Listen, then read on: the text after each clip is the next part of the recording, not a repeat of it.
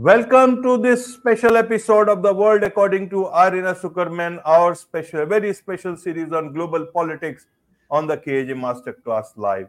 Irina Tsukerman is a US based national security and human rights lawyer as well as a renowned geopolitical analyst. Her writings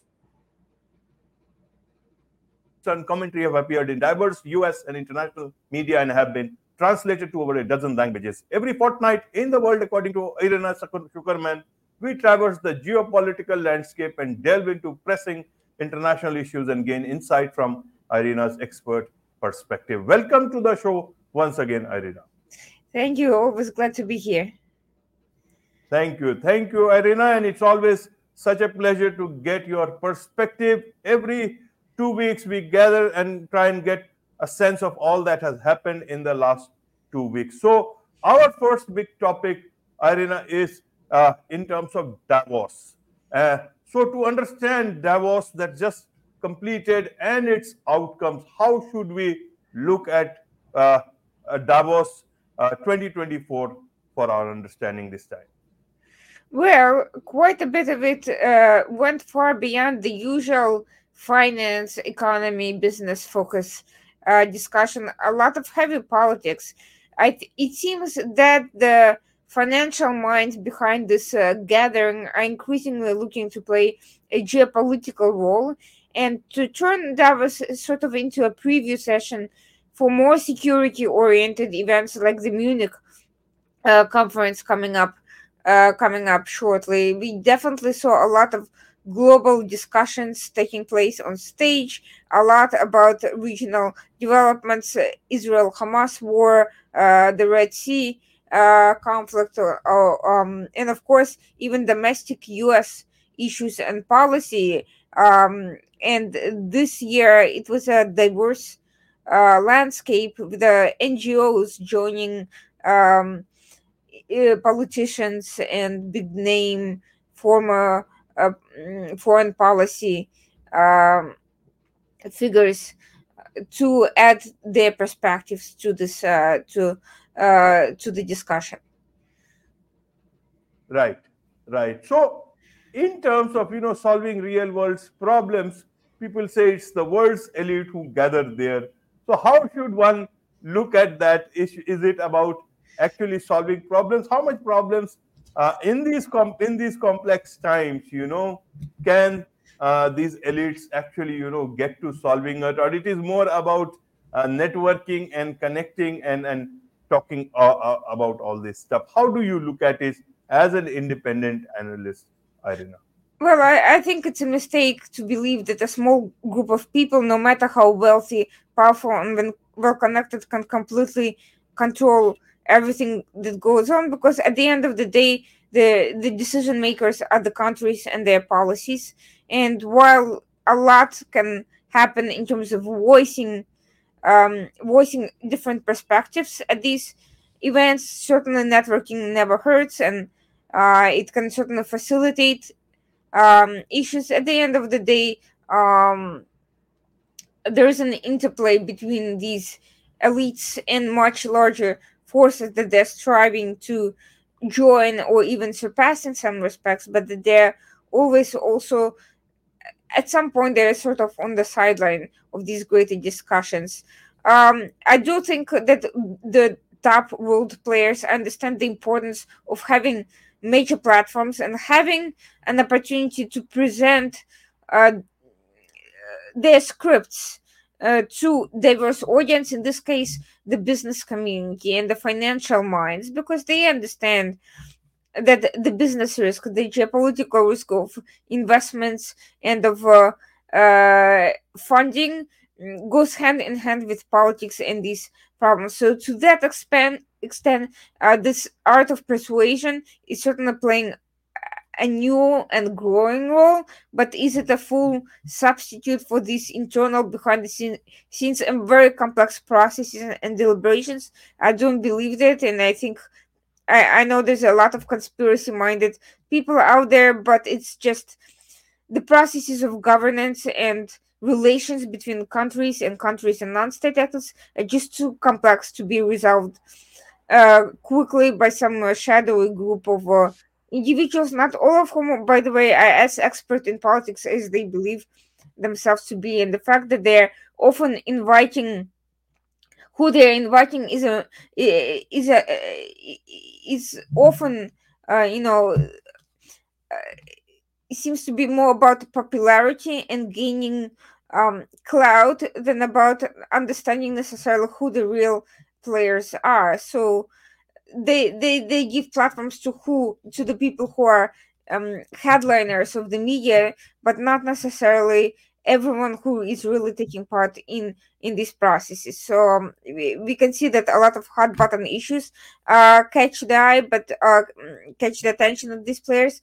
But just as important are the smaller issues that never get get uh, front stage. And uh, I think the very fact uh, that what is not being discussed shows the limitations of these gatherings and whoever organizes them.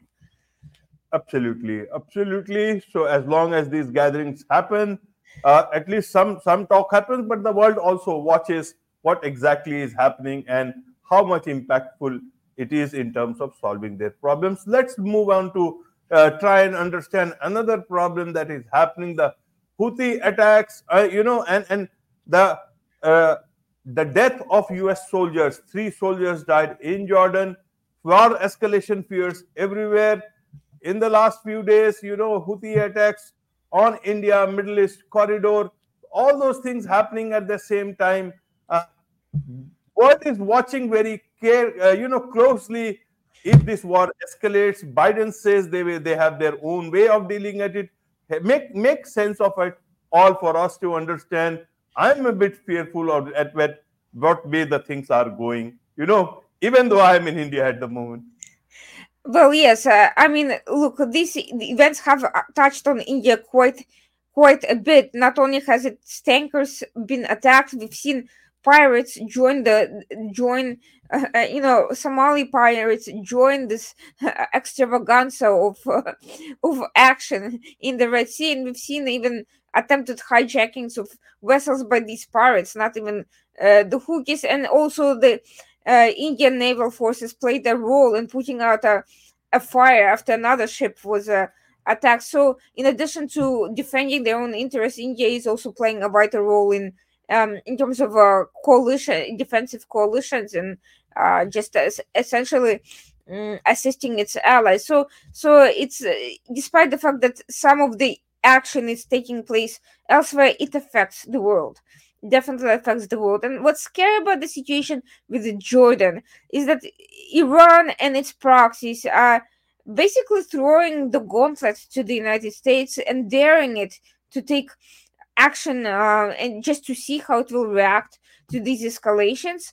It's not that this is new. Uh, U.S. troops have been attacked many times before, over 180 times in Iraq and Syria. But Jordan is a new horizon, and um, you know, Jordan is a monarchy. It hasn't had these direct tensions and confrontations with Iran, but Jordan in the past few years have has issued a number of warnings ab- about its concerns of Iranian presence of attacks by drones in its um, territory, and I don't think that the U.S. or others paid that much attention to Iran's expansion into that area. And shortly before these incidents, Jordan and various groups in Syria exchanged.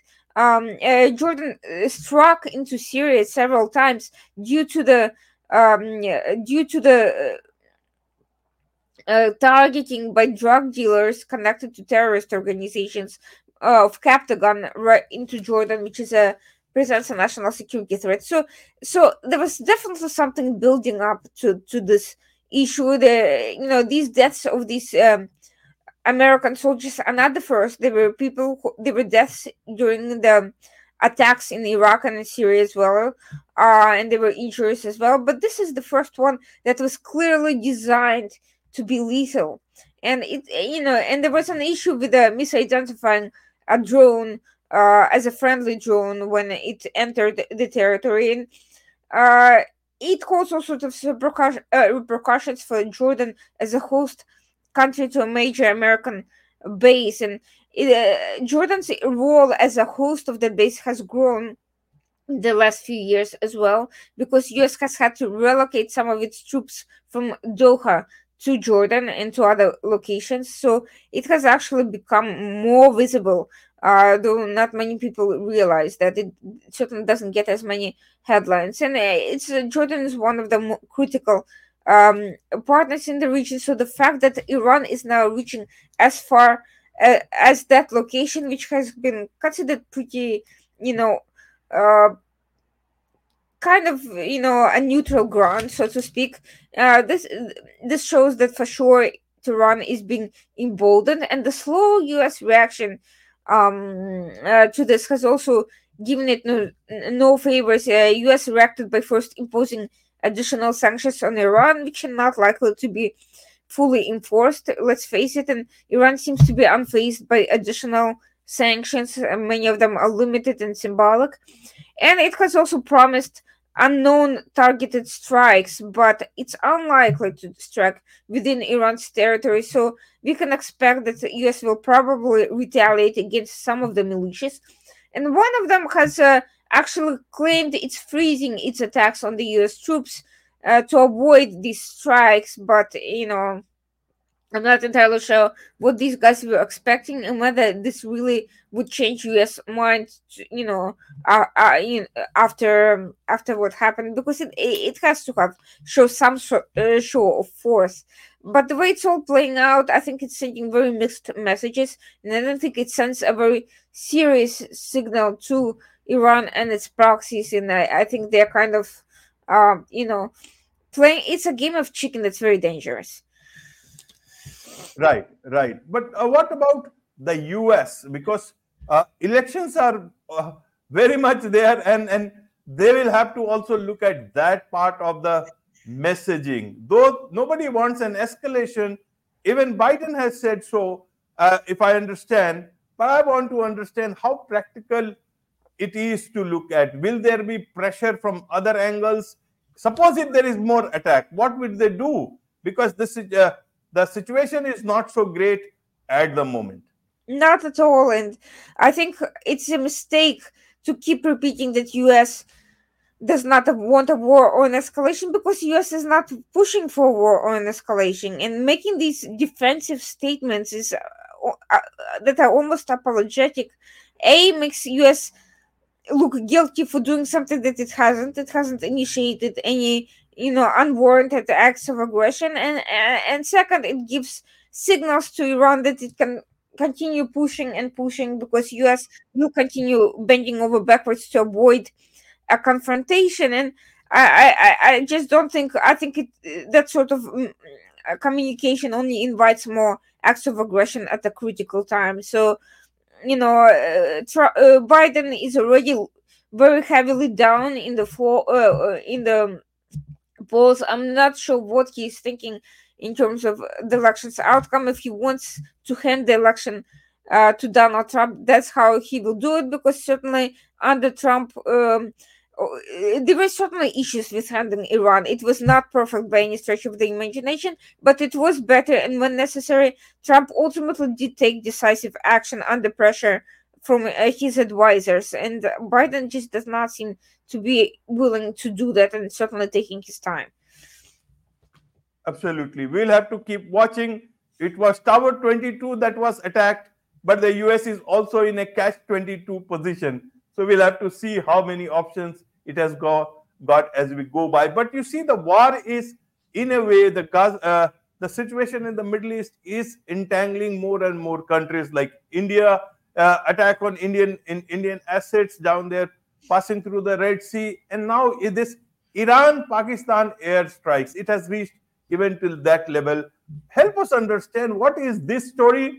Is there a real story behind this story that it's we know about? It's the best political theater. The the most blatant, but at the same time the most effective political theater I have seen uh, in a very long time. And I think its effectiveness is due only to the fact that the for whatever reason, the majority of the international community just does not seem to be familiar with the specifics of Iran Pakistan relations. And if they were familiar with that, they would know that Iran and Pakistan are extremely close cooperative parties on a number of issues, most specifically security, and even more specifically than that, the Baluchistan issue. Baluchis are an ethnic minority, heavily discriminated in both countries. They and both Sistan province in Iran, where they live, and Baluchistan in Pakistan, they are two of the poorest provinces um, in both uh, states. There's a, a, lot of criminal activity, drug trafficking,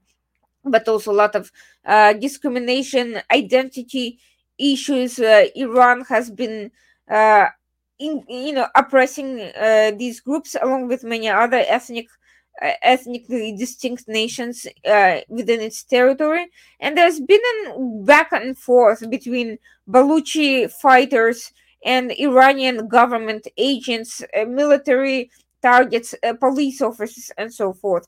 So, for decades, Iran and Pakistan have worked together on the specific issue, and in recent years, they've uh, worked uh, at joint airstrikes in, in each other's territories, especially in Pakistan, against these um, against these uh, groups. Uh, so when so after after Iran uh, failed to prevent the ISIS attack uh, on its land, supposedly after a U.S. warning, which Iran denies, but I don't know why U.S. would, you know, make something like that up. It's certainly a rare gesture on their part. Uh, we don't usually cooperate with Iran, uh, but uh, uh, uh after that, it needed to uh, to show strength. And if you look at its airstrikes, um, everywhere it went, they had nothing to do with ISIS at all. in Iraq, they went after some Kurdish oil businessmen and uh, tar- civilian targets like airports near U.S. consulate, nothing to do where ISIS would be located. In Syria, it targeted a few symbolic objects, you know, and Assad is a is a key ally for uh for Iran. And in Pakistan, it went after a military militant base that would have normally been the subject of these joint airstrikes. Uh, the Baluchi base. Didn't go after any Pakistani targets. Uh, so, so I think anyone who understands how both of these countries uh, work diplomatically, they would understand that this the entire thing from start to finish was coordinated, including the fake diplomatic fallout, which was restored within days, almost immediately, with big pronouncements of mutual cooperation on this very issue and mutual backpatting and immediate attacks on Pakistanis in Iran and all of that by the same Baluchis. I mean, I, I, I find it incredible how anyone could interpret it other than what it was a completely coordinated action that made both countries look strong to their inter- domestic audiences and you know, and created this element of unpredictability in an already unstable environment, but which was fully controlled by both parties jointly and with full agreement. Indeed, indeed, a theater and a lot of drama happening, a lot of action and drama happening. And now let's look at talking of Pakistan. It accused, you know, India of assassinating two citizens. Earlier, they seem to have learned something from maybe Canada, even the US, but that was related to, you know, uh, the Khalistani thing and all. But what about Pakistan accusing India of assassinating two citizens? What's the story here? Along with the story of, you know, the court ruling on Imran Khan just a few days ahead of elections. Uh, well, it, it certainly looks like Pakistan is trying to you know, pick a political fight, probably riding on the wave of negative publicity about the Khalistanis. But you know, India has also previously revealed that Pakistan, that some of these groups in Pakistan are engaged in gang warfare. Some of them are outright terrorists, and you know, it's not clear where and how they get killed. But it's very easy to love these accusations and claim, well, they killed somebody in Canada, they tried to kill someone in the US. It's much easier for them to do that next door, you know. Why not? But I saw that the story got very little traction, so I think most people just don't find it credible on the basis of whatever evidence uh, there is, quite frankly, in light of the upcoming elections in India, I think there's much bigger fish to fry than you know starting you know starting uh, some shadow war inside Pakistan, and also eh, you know to be honest, uh, the timing is really uh, bizarre.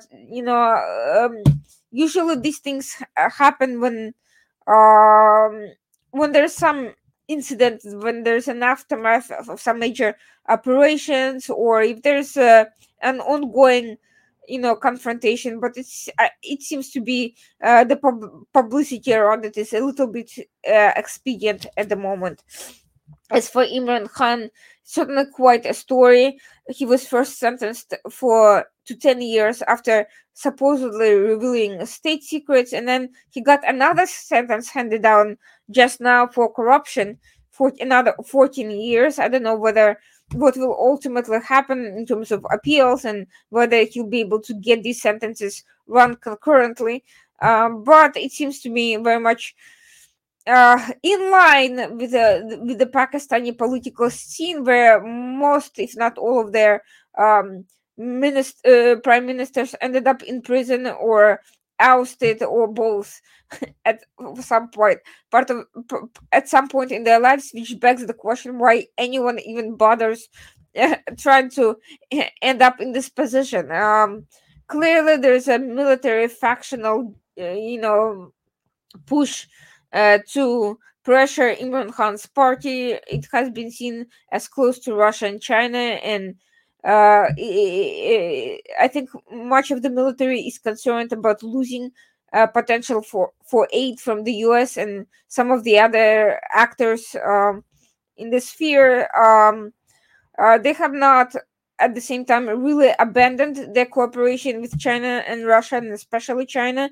which which who is um, which is a big investor. But they have taken uh, measures to make it less obvious and apparent and um, uh, stayed away from outright uh, visits and high level diplomatic um, showings. And I think Imran Khan uh, very, very obviously rubbed all of that in everyone's face in a kind of got many people concerned about the, the diplomatic course he was taking. And he was playing up very much a populist card, which is what got him elected in the first place. But I think he was also presenting a headache to the more traditional military elements within the country, and he was just a little bit unpredictable. And uh, they just, I think, they're looking to sideline him and his followers uh, for the long term. Right, right, Irina. A lot of, as I said, a lot of things to understand, and a lot of things are so election related that suddenly all these things will vanish and much more different things. All the problems will vanish uh, everything else will vanish and a lot of you know things will get settled down. A lot of things around elections. Now let's talk when talking of elections in pakistan let's talk about elections in the us there are a lot of things is happening. The primaries in the us border security issue how does how is that trump has accused iran uh, taiwan of stealing us jobs all these things coming together how is it going to impact the uh, the future of Ukraine and Israel aid. Let's look at in that direction. Help us understand these issues in terms of the issues that this election itself is throwing up. Well, on the one hand, you have Biden with a completely failed foreign policy who is causing havoc in the markets by doing things like pausing US enormously successful LNG export uh, program and various mega projects, particularly important for its relations with Europe, but also increasingly Southeast Asia, China, and uh, and other countries uh, that are uh, benefiting from U.S. Um, gas exports. on the other hand, Trump is making the sort of statements that U.S. adversaries just are very happy to grab. I mean, the whole thing with Taiwan is absolutely ridiculous. If anything, Taiwan's cooperation with the US is creating jobs in US uh, Taiwan has jointly started opening additional chip making factories in the US, but the problem is US has no qualified, does not have enough qualified workers and engineers to take those jobs. This is why US has been importing a lot of workers from India and other countries, and precisely why up until recently a lot of the chip making capabilities were being built in uh, you know outside the country in uh, in uh, in Southeast Asia mostly. So uh, these these statements play well with the public, which mostly does not follow these news very closely and assumes that this is the case, but it's just not factually accurate at all. And Taiwan is actually helping us in uh, in in terms of potential for gain jobs. We just don't have what it takes to uh, to grab them. We are going to have to import those workers, and these cheap uh, breakthroughs are essential uh, in in in what is happening. There's already concern that China is catching up and looking, finding ways of um, overcoming, and they're buying up uh, various uh, things that they shouldn't due to um, poor export control um, in the U.S. and other Western countries. So, so we are facing a big problem, and these sort of comments are not not helpful, but they are helping buoy his uh, Trump's popularity in the polls, and he's leading leading quite uh, far uh, among the Republican Party, and, and you know with Biden uh, losing losing uh, number uh, followers over various issues, it's not clear where it's all going to go. But there's another element which is RFK Jr., who was allegedly approached by Trump to be his vice president and allegedly refused to do so. He is, seems to be uh, gaining some traction as a third party candidate, not nearly enough to actually succeed, but enough to siphon off voters. And he is very likely to siphon off at least some of the voters from Trump. Uh, and his politics seem to be more similar to Trump than they are to Biden. So this is probably some, at least some of the demographic that we can count on to uh, be a little bit of a dark spoiler course in any uh, potential rematch between the two candidates. At the same time, Trump is making really bizarre decisions to tell the House Republicans to hold off on any potential immigration border security deal with Senate after everyone claiming that it's a top priority and emergency and a catastrophe and a crisis, which they are, by the way, very much, much so a huge drain on the economy, on security mechanisms, huge backlog of cases, you know, up to a decade ahead, huge security problem, uh, huge humanitarian problem. Uh, you know, every angle you can imagine, it's it, it's bad.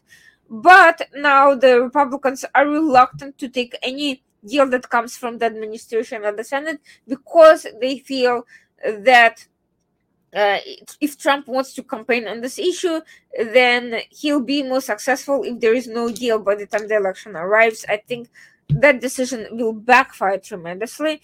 Uh, the bill, as of now, is still tied to the um, Israel, Ukraine, Taiwan aid, uh, but now there's a potential for a new a new uh, separate bill from the Senate, which uh, Speaker Johnson said that they could still split inside the House. So for now, the Republicans in, Congre- in Congress have um, small but valid leverage, uh, and they can uh, continue to hold this entire process, all of these issues hostage, just because of how the politics are. Meanwhile, the tensions between state authorities and federal authorities in Texas are ongoing. Uh, Texas has ignored the Supreme Court decision that allows uh, the federal authorities to continue uh, bringing in and vetting the migrants claiming to be asylum seekers. Uh, Texas designated it to be a domestic issue uh, due to the fact that once these people cross the border, they become uh, a security th- threat from their from uh, that uh, government perspective there. So we are not sure what's going to happen next. But so far, the standoff has continued, and uh, there's been various efforts to come to a political decision. All of that is, uh, you know, problematic. But you know, honestly, I think Republic uh, Republicans don't want to give a migration win to Biden at this critical moment. But at the same time, they're not looking particularly good since the actual problem um, from a security standpoint continues to persist while they are battling it out. Absolutely, absolutely. U.S. has its hands already full with uh, with Ukraine, the Middle East, and now you know uh, with their own soldiers getting killed in Middle East, you know, and their, their security issues amidst this. Blinken is in Africa. He is touting investments, offering U.S. security support instead of Wagner. One more front opening uh, of competition at that in that part of the world. Also, Irina, there is a lot of talk about the uh, North Korea preparing for a major attack. What does that mean? Is it happening? Is it not happening? Or is it just, you know, talk and some sort of fear? I, as I said earlier, I'm quite fearful with the way a lot of voices across the world uh, is happening. Even in Ukraine, you see the war is going in a different direction. There is talk of corruption there. And there is also the talk that there is a uh, that, that the government might there fire a senior military general, which will again lead to further problems because of his closeness with the uh, with the allies there. So let's start with Africa. I think that's the case of too little, too late. Uh, we have seen three countries break off from ECOWAS. These are the junta lead led Burkina Faso, Mali, and Niger. Um, U.S. Uh, offered them uh, the assist security assistance in instead of Wagner militias militia that's propping them up. But Wagner is on its way out of Africa because uh, Russia has been restructuring its involvement and basically bringing in more direct formal military contingent. So all of that is kind of old news. And meanwhile, um, you know, all of these countries are anti-Western. They're being propped up by the Russians, and they're ideologically aligned with the Russians, even though there are some internal tensions going on with some political parties uh, not happy with each other. But U.S. does not seem to be exploiting these political elements. It's making a very, very straightforward argument, whereas a little bit of lateral uh, maneuvering is needed. It has also tried to boost uh, investments in Angola, which has been um, uh, a traditional Russian sphere of influence. Uh, the problem with Angola, it's close to Portugal, which is, despite openly pro-American positioning, is actually also quite close to Russia, China, and Iran. So I'm not entirely sure whether US will win anything politically. There's been an effort also uh, to address issues with DRC to manage to both uh, uh, to manage investments there to create some potential for access to rare earth minerals. Uh, China has made very substantial investments there, and DRC has been complicated. There's um, they are on the verge of a possible war with Rwanda over the issue of alleged um, alleged militants and terrorist groups operating in the vicinity. US has tried to mediate that conflict diplomatically, but the Congo government is refusing to engage in direct talks with Rwanda. Uh, so US has, you know, while it's been trying to step up to the plate to be more active, to be to prevent conflict, open conflict from breaking out, and to try to stake out its own territory in terms of challenging China's influence. So far, the success has been limited or mixed at at best. Um, with North Korea, US seems to have zero control over the situation, other than watching and issuing warnings. Uh, North Korea has been escalating with increasing success. It has been testing out new weapons, and it has been um, is uh, communicating in various ways that it's preparing for a conflict. Whether that conflict is going to be directly with South Korea and Japan or in support of China led operations uh, against whoever is not yet clear, but the fact that they are very much moving in that direction is indicated not only by these increasingly frequent and successful tests, but by the dismantling of communications mechanisms with the intelligence apparatus in South Korea, which is never a good sign. Once the communications are down, um, intercepting uh, communications and uh, de escalating uh, um, through communications becomes increasingly more difficult. The fact that Russia's foreign minister also said that South accused South Korea and the U.S. of preparing for war is also not a good sign because Russia, uh, China, and North Korea are clearly allies. China has previously warned Japan and South Korea that Russia and North Korea would join them in any confrontation over Taiwan. And uh, Russia tends to project a lot its own mechanisms. It frequently accuses NATO of trying to uh, attack its borders and, and so and destabilize the country. So the fact that it's now accusing South Korea is the primary sign that Russia and North Korea are preparing for some sort of a escalation.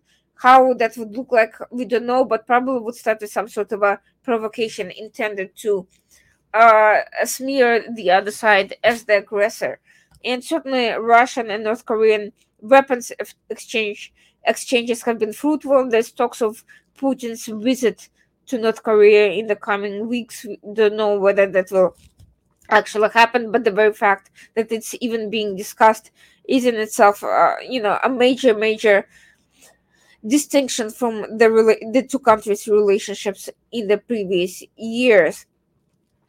Um, when uh yeah uh, and what was the last question that you asked about, about yeah yeah about blinken uh, blinken in africa in terms yes, of security north korea yes blinken north korea and what was the third thing? And yeah i think about the yeah, you, ukraine and israel already you know uh, corruption charges. Oh, it's corruption charges. Yes, the Ukrainian issue. So actually, actually, that the fact that Ukraine has been openly going after corrupt officials is a good thing. And a recent um, a recent study showed that Ukraine actually jumped 12 points in on the anti-corruption index. So it actually has made significant improvements overall uh, I mean, obviously, nobody wants to see those sorts of stories during wartime, in particular. But the fact that they are actually exposing um, these incidents eh, shows that they are serious about it. More concerning, however, is the story about um, Zaluzhnyi's potential removal. It has been in the works for some time. There's been significant disagreements over various matters and communications. Uh, there are a couple of candidates close to the administration that are being floated and these articles i think are seen as a sign of you know of um, a test of public reaction particularly in the united states over what would happen. My sense is while Zaluzhny is very popular in ukraine um you know if the relationship between the command the commanding the head of the command military command and the and and the president is so poor that it uh, that this sort of talk is becoming public news. It's probably better to go with somebody who is not going to attract that sort of um, negative attention. And as for the united states i don't believe that they ultimately care specifically about who is in charge of what as long as the general trend of the war goes in a, positive direction. And despite all the negative um, concerns given uh, about the impact of the shortage of aid over Ukraine and its operations, they have been, you know, using what they do have uh, to the fullest extent and making surprising progress in some areas even now. So I think that the fighting spirit is still very much there, and I think um, while the U- short the short shortcomings in the USA will be very difficult to overcome I do think other countries are trying to come up with alternative solutions.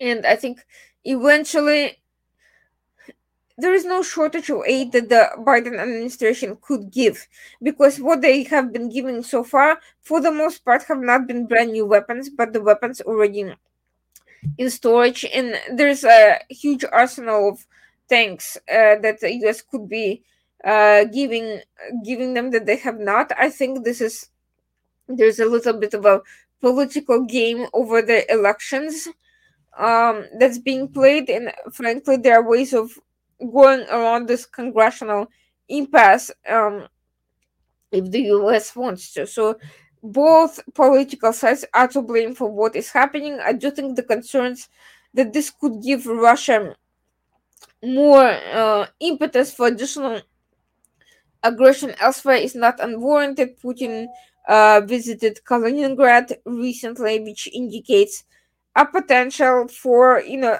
a potential test uh, about uh, you know um, a certain escalation that could lead to provocations in Lithuania, uh, testing grounds against against NATO states. I think Russia is counting on the fact that in the event of an attack on a small NATO member, depending on the scale of the attack, uh, NATO will be reluctant to fully mobilize because they do not want a major confrontation. And I think they're counting on being able to pick off NATO members one by one if they start with smaller, weaker uh, countries. You know, I don't right. think they'll start with a well armed country like Poland or Germany, for instance. But I, especially since German Germans uh, have been trying very hard to maintain some level of relations with them. But countries like Lithuania, Estonia, Latvia, I think have a fair game and have very significant uh, Russian populations there anyway. Right, right, Irina. There is a lot of things happening in the world, and along with that, a lot of confusion also and thank you very much for making sense of it all, all the confusion every two weeks for all of us. With this, it's a wrap on this very special edition of the uh, World According to Irina Tsukerman on the KJ Masterclass Live. Thank you so much once again. Thank you. Appreciate it always.